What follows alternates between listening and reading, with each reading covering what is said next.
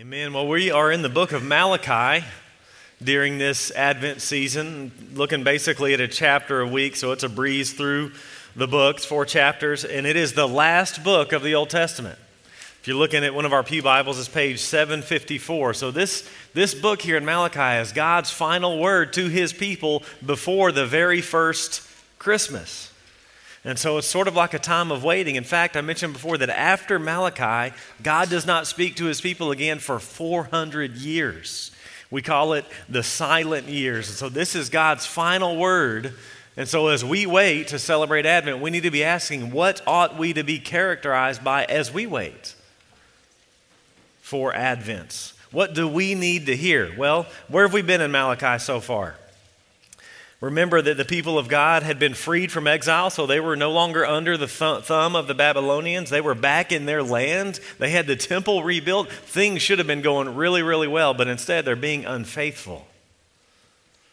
They're not committed to the Lord. In fact, God says they're despising his name rather than honoring his name. So, what have we seen in chapter 1, verses 2 to 5? They're doubting God's love. You say you love us, God? How have you loved us? And he tells them, Well, I've loved, I've loved you and I've hated Esau. And he shows how that he's done that. And then in chapter 1, verse 6 and following, they have this problem with what they're offering. Instead of offering their best, they're offering these bad sacrifices, trying to kind of get away with a bare minimum. Then we learn that it's really a problem because they've got bad leadership. Their priests are corrupt, can't be trusted, or not leading them well. They're teaching, he says there in verse 9, with partiality.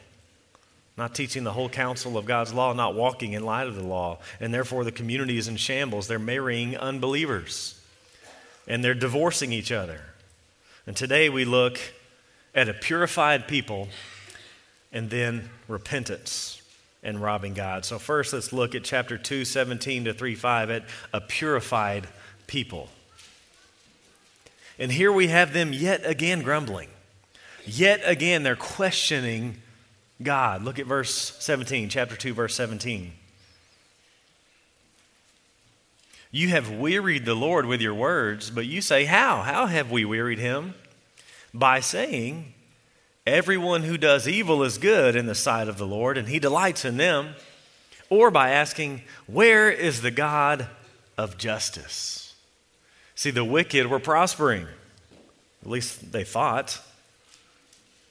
You, you, God, you seem to be delighting in them. Why aren't things going better for us? It's kind of the same complaint in chapter 3, verse 13. Flip a page and notice what they say. Your words have been hard against me, says the Lord. But you say, How have we spoken against you? You said, It's vain to serve God. What's the profit of our keeping his charge or of walking as in mourning before the Lord of hosts. And now we call the arrogant blessed. Evildoers not only prosper, but they put God to the test and they escape. God, where's your justice? Do you care about these things? Why is it going so well for them and not going well for me? We can have this attitude too, can't we? Why did he get that promotion? I'm trying to serve the Lord here. How come she gets pregnant so easily and doesn't even care about the Lord? Why are their kids healthy? Why is my spouse so difficult? Why is my family so challenging? Why do I have all these bodily ailments and they're over there doing just fine? How come everything seems to go right for them? Those who don't care about your glory, especially in the age of fake book, right? Where everybody puts up their best poses as if their life is so shiny, and we can think, hmm, why, why is my life not going so well? And we can interpret life's challenges as if God's not there. Where's the God of justice? And we can wrongly think he's against us. And we can wrongly think, you know what, I've done my part. I'm trying to do my best. Therefore, things should go well in my life. Friends, that's not what the Bible teaches. That's the prosperity gospel. That's not biblical Christianity. One of the core truths of the Christian faith is that our joy is not defined by external circumstances, but by the Lord, who never changes. It is wrong to look around and to complain and be discontent and be jealous of others. It is wrong for us to define our value and our joy, find our joy and our contentment and our happiness based on how things are going. It's wrong for us to think, you know what? My life should be better than theirs. I call it the Asaph complex. You remember Asaph? It's in Psalm 73. Flip over there. Keep your finger in Malachi. Flip over to Psalm 73.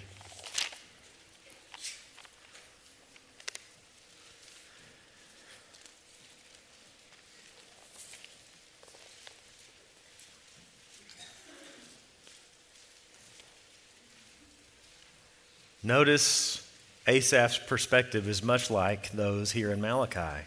Psalm 73, verse 1.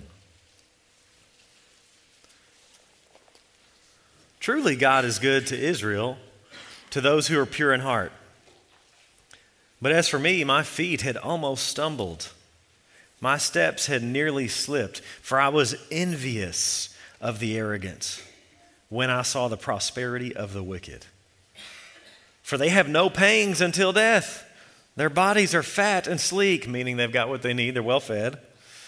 They're not in trouble as others are. They're not stricken like the rest of mankind. Therefore, pride is their necklace. Violence cover them as a garment. Their eyes swell out through fatness. Their hearts overflow with follies. They scoff and they speak with malice. Loftily, they threaten oppression. They set their mouths against the heavens, and their tongue struts through the earth. Therefore, his people turn back to them and find no fault in them. And they say, How can God know? Is there knowledge in the Most High? Behold, these are the wicked, always at ease. They increase in riches. All in vain have I kept my heart clean and washed my hands in innocence. What's the point here? What's the point of serving God if it's going to go well for those who don't serve God? Verse 14, for all the day long I've been, I've been stricken. I'm rebuked every morning. If I had said, I will speak thus, I would have betrayed the generation of your children. But when I thought how to understand this, it seemed to me a wearisome task. Asaph is looking around, he's interpreting his life by how things are going for him and by how things are going for others. He's lost perspective until, verse 15, 17, verse 17, until I went into the sanctuary of God. Then I discerned their end. Truly, you set them in slippery places. You make them fall to ruin. How are they how they are destroyed in a moment, swept away utterly by terrors. Like a dream when one awakes, O Lord, when you rouse yourself, you despise them as phantoms. When my soul was embittered, when I was pricked in heart, I was brutish and ignorant. I was like a beast toward you. Nevertheless, I'm continually with you. You hold my right hand. You guide me with your counsel, and afterward you will receive me to glory. He gains perspective. He goes into the sanctuary of God and he realizes the long term perspective. You know what? Right now, weeping may endure for a moment, but there is an end coming. I've lost perspective and now I have it back. Verse 24, verse 25 Whom have I in heaven but you? And there's nothing on earth that I desire besides you. My flesh and my heart may fail. It may go terribly bad for me. But God, not my external temporary circumstances, is the strength of my heart and my portion forever. For behold, those who are far from you shall perish. You put an end to everyone who's unfaithful to you. But for me, it is good to be near God. I've made the Lord God my refuge, that I may tell of all your works. See, in Malachi, basically, the people of God have become like Asaph. They've lost perspective. Notice Malachi 2:17 it says this perspective, this talk, this complaining, it's wearying the Lord. It says you have wearied the Lord with your words. It's misunderstanding who God is. It's misunderstanding God's world. It's misunderstanding God's word. Friends, we don't want to be those who weary the Lord by wrong thinking. He's given us His word. Let's trust Him. Even when we don't understand exactly why we are experiencing what we are experiencing, we know that He's for us. He's our Father. We can trust Him. He's at work, even in the hard stuff. Friends, especially and the hard stuff, right? Remember Romans 8, a chapter about suffering, and then we see in verse 29 that God's at work in all things for our good. And what is that good? It's not our it's not a life that's lacking trials. Our good is the conformity to Jesus Christ. He's at work. So we can sing, Whatever my lot, you've taught me to say, it is well with my soul. Well, what's God's response to all this wearying talk and all this questioning? Where is the God of justice? Chapter 3, verse 1. Behold, I send my messenger, and he will prepare the way before me. Where is the God of justice? He says, I'm on my way. I'm going to come, he says. I'm going to come. He's going to purify and he's going to judge. He's going to visit. But first, he's going to send a messenger ahead of him. And this is not the only place in the New Testament where God speaks of coming to his people. But before he comes, he sends a messenger. Right after the Exodus, God said he would send a messenger before his people as they entered the promised lands. So notice there's this theme here, right? Remember Exodus. They're in exile as people are in slavery. God's going to free them. God's going to deliver them. God's going to redeem them. But before he does that, before he comes to do that, he's going to send a messenger. Exodus chapter 24. The messenger goes before them as they enter the promised lands. Isaiah 40 and following is much the same context. They're no longer enslaved, though, to Egypt. Now they're enslaved to Babylon. And so they're enslaved, they're in exile, and God promises again. Isaiah 40 and following is all about a new exodus. God's going to return to his people again. He's going to come to them and he's going to free them and restore them and forgive them. But notice how those really important chapters begin. This is Isaiah 40, really to the end of the book. Let me read Isaiah 40, verse 1. Comfort, comfort my people, says your God. Speak tenderly to Jerusalem and cry to her that her warfare is ended, that her iniquity is pardoned, that she has received from the Lord's hand double for all her sins. A voice cries in the wilderness, Prepare the way of the Lord. Make straight in the desert a highway for our God. Every valley shall be lifted up, and every mountain and hill be made low. The uneven ground shall become level, and the rough places like a plain, and the glory of the Lord shall be revealed, and all flesh shall see it together, for the mouth of the Lord has spoken. So notice, both times we learn in the Old Testament, Exodus 24 and Isaiah 40, the people of God are enslaved God's going to come and restore. And in both times, he sends a messenger ahead of time. So here in Malachi, I will send a messenger. Who is this messenger? Malachi gives us a hint. Turn your Bible over to Malachi chapter 4, verse 5.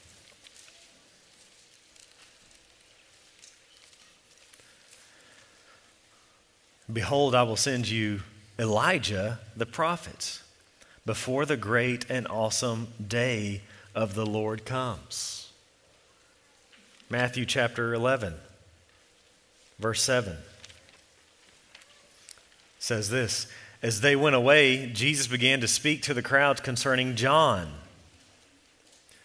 What did you go out in the wilderness to see? A reed shaken by the winds? What then did you go out to see? A man dressed in soft clothing? Behold, those who wear soft clothing are in kings' houses. What then did you go out to see? A prophet? Yes, I tell you, and more than a prophet. This is he of whom it is written Behold, I send my messenger before your face who will prepare your way before you. Truly, I say to you, among those born of women, there's arisen no one greater than John the Baptist, yet the one who is the least in the kingdom of heaven is greater than he. From the days of John the Baptist until now, the kingdom of heaven has suffered violence, and the violent take it by force. For all the prophets and the law prophesied until John. He's the final prophet. And if you're willing to accept it, he is Elijah who is to come. He who has ears to hear, let him hear.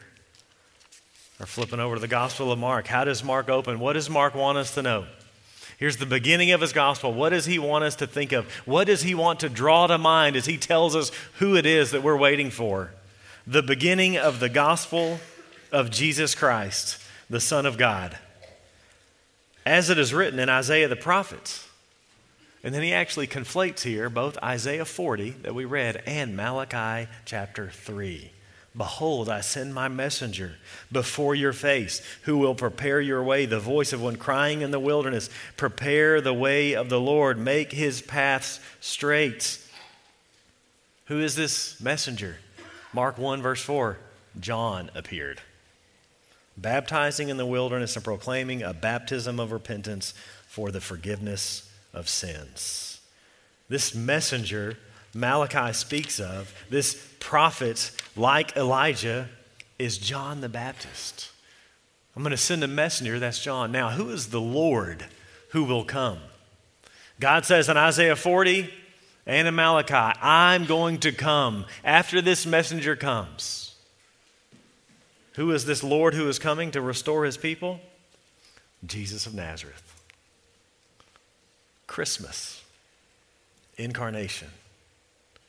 God is coming to restore his people, to rescue his people. God's coming to do it in and through Jesus. Jesus is the God man, God with us, Emmanuel, sent to end his people's spiritual exile and to bring transformation and bring redemption and bring freedom. That's what Christmas is about. That's why we sing, Oh come, oh come, Emmanuel, God with us, and ransom captive Israel that mourns in lonely exile here until the Son of God appear. Rejoice.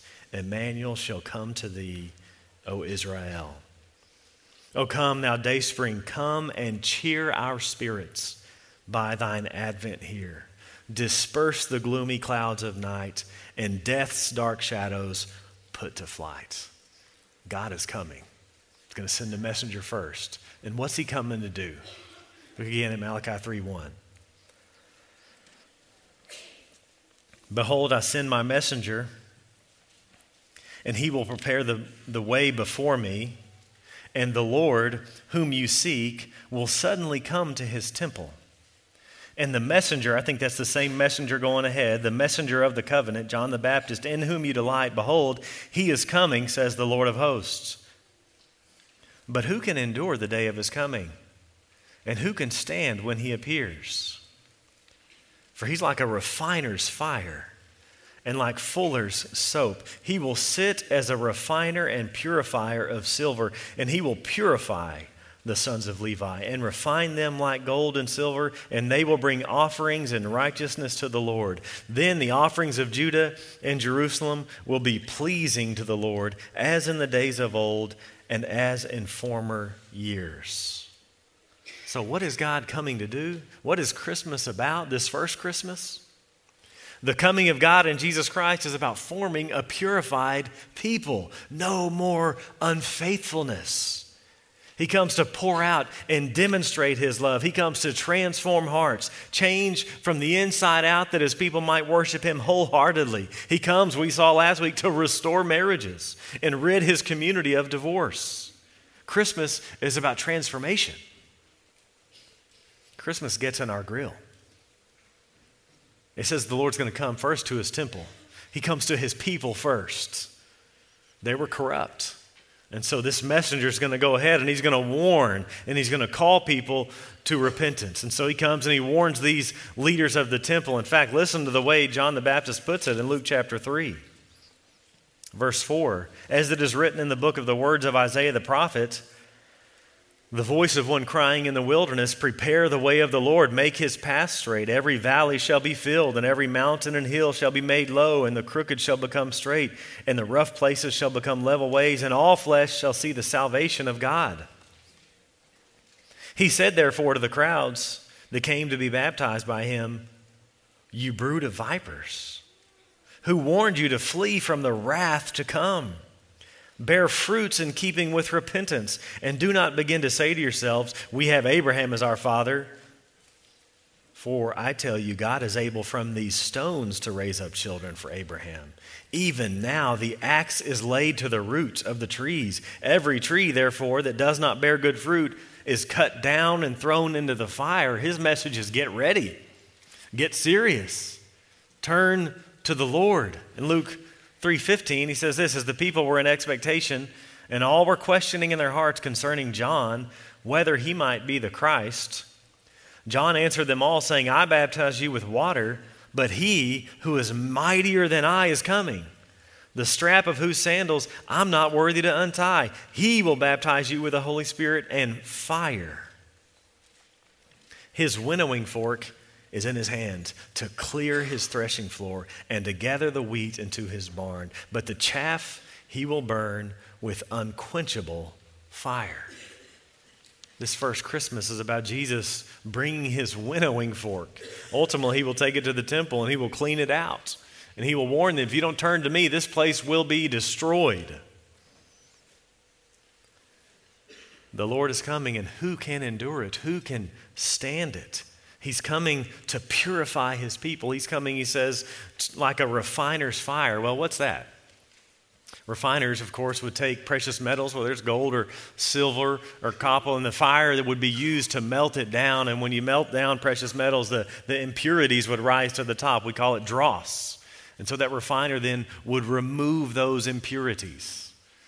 And the metal is not destroyed, it's not a destroying fire, it's a refining fire. And so after the refining process, the metal is actually more valuable than it was beforehand.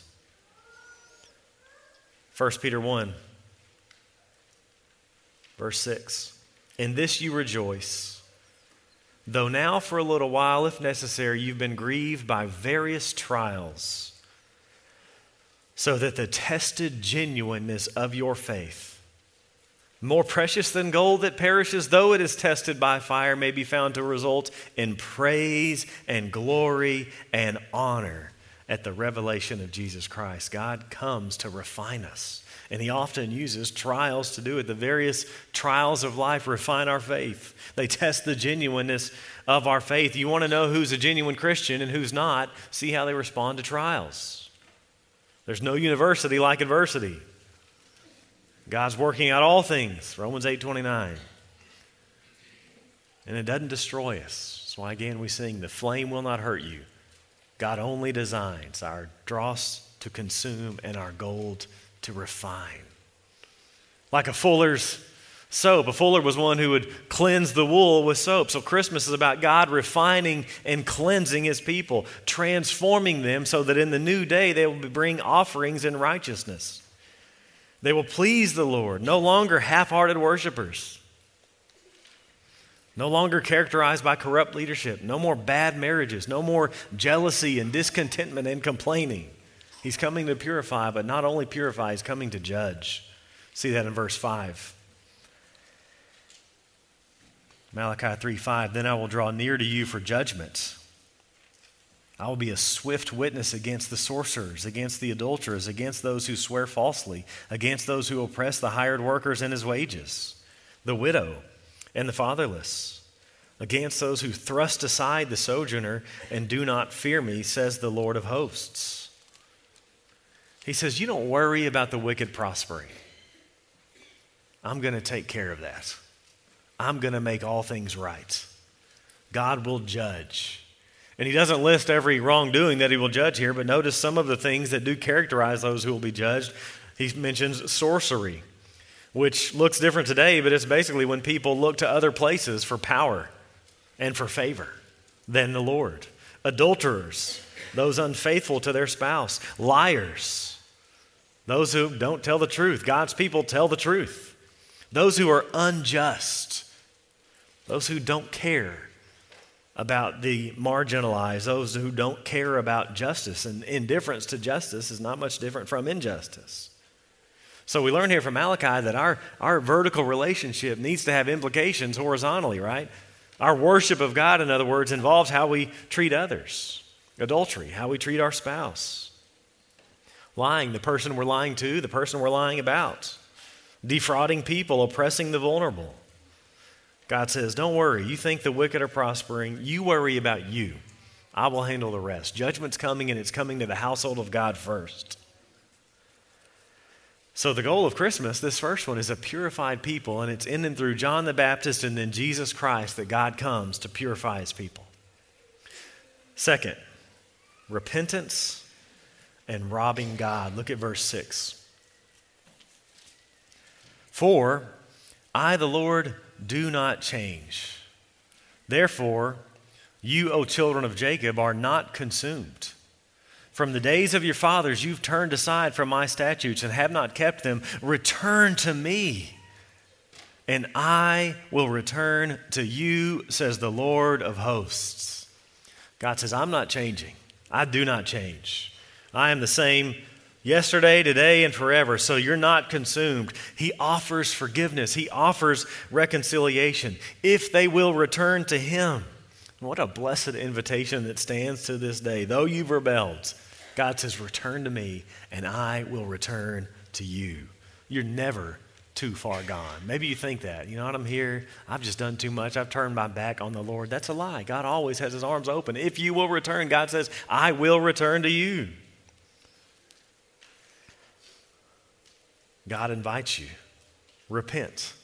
Turn from your sin and turn to Him. Repent and believe the gospel. The roadmap to restoration is repentance. And so you can have your relationship, they could have their relationship with God renewed if they would repent and return to the Lord. But in this case, what would that return look like? Look again at verse 7.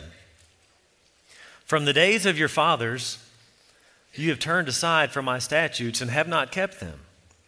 Return to me, and I will return to you, says the Lord of hosts. But you say, How shall we return? Will man rob God? Yet you are robbing me. But you say, How have we robbed you? In your tithes and contributions. You are cursed with a curse, for you are robbing me, the whole nation of you. So here we learn returning to the Lord means tithing. Why is that? Why does repentance involve tithing? Where does this come from? Well, I think because the way we handle the resources God has given, our giving is a barometer for our heart. God knows that if He truly has your heart, He will have your bank account. That's why Jesus said, Where your treasure is, there your heart is also. They are bound together. Your heart and your money are tied together. If you are not all in financially, you're not all in. And if you are all in financially, you are likely all in. That's why Jesus put it this way. These are, listen to these contrasts, he says. No servant can serve two masters, for either he will hate the one and love the other, or he will be devoted to the one and despise the other. You cannot serve God and money. Remember from Romans 1 all people worship, all people ascribe worth to someone or something. And really, you could boil it down to God or money. That's why Luther said when someone comes to Christ, there really are three conversions you have the head, the heart, and the purse. You know, we Texans love Sam Houston. Maybe you didn't know he came to Christ. And after he was baptized, he said he wanted to pay half of the local minister's salary, and someone asked him, Why would you do that? And he said, Well, my pocketbook just got baptized as well.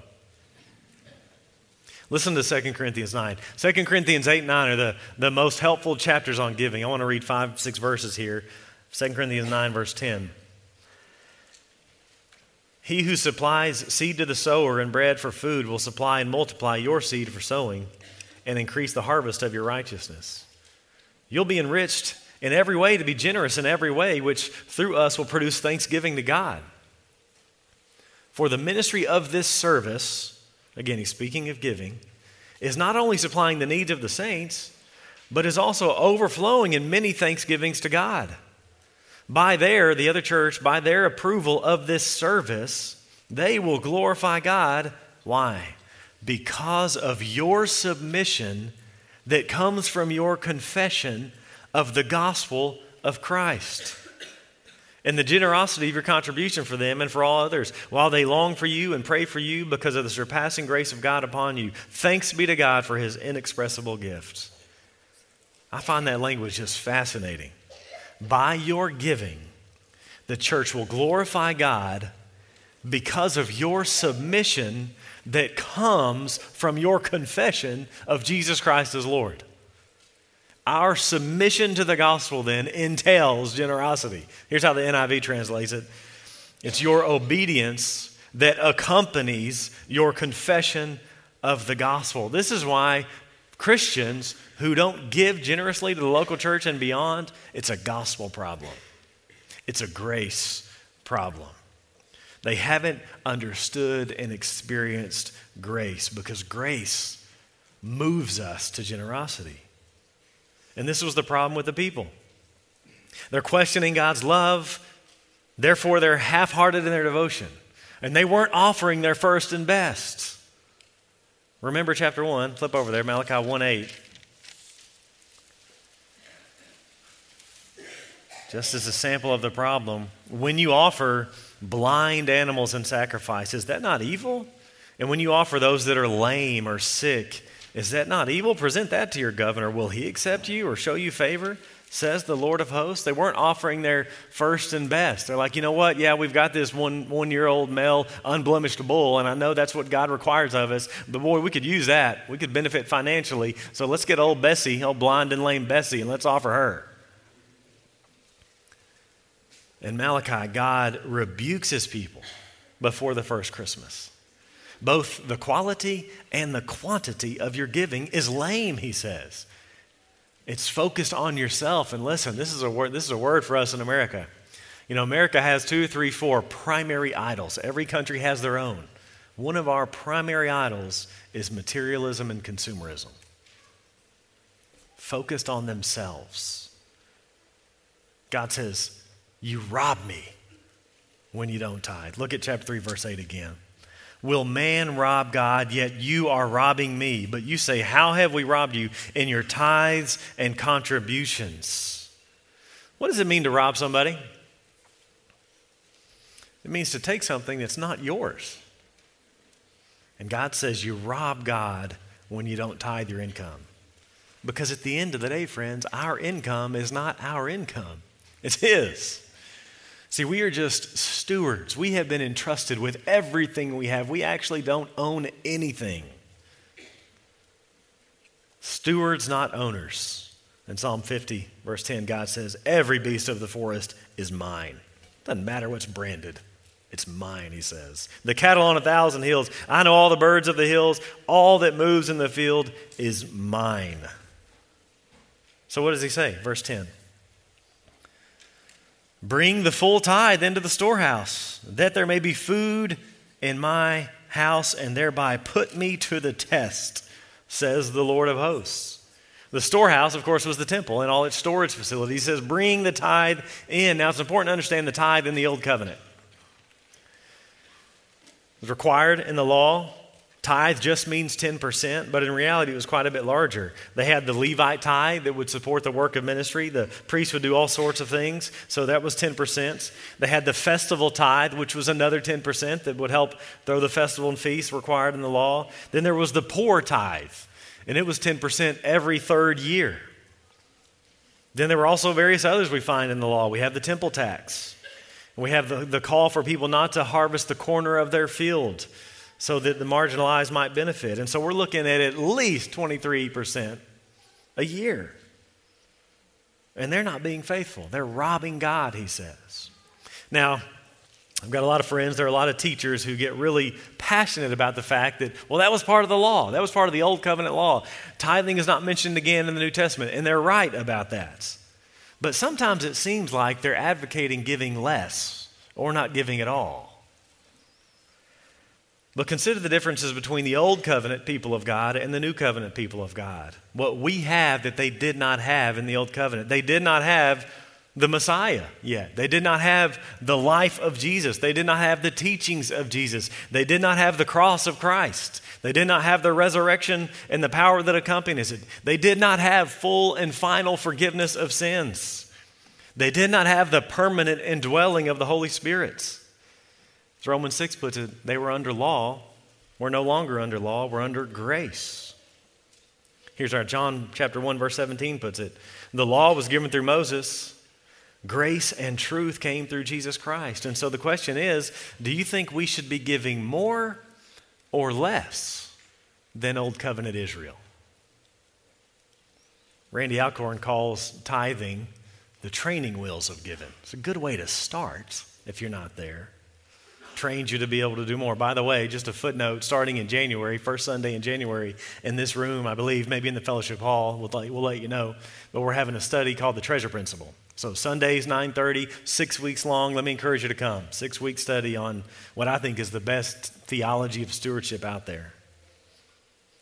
But something else to keep in mind was that the tithe actually predates the law.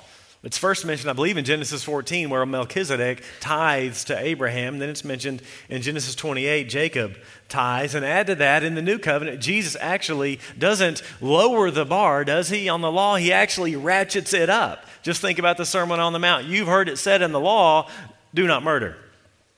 But I say to you, don't even be angry with a brother or sister. You've heard it said, do not commit adultery. But I say to you, don't even look at a woman with lust, or you've already committed adultery in your hearts. See, grace demands and deserves more than the law, actually. And it's also important to know God's not commanding tithes here because He needs our help. He has the storehouse. He doesn't need us, but He invites us in to the good life, which is the generous life. God doesn't need your money, He desires your hearts. And notice what he promises here. This is astounding. Look at chapter 3, verse 10.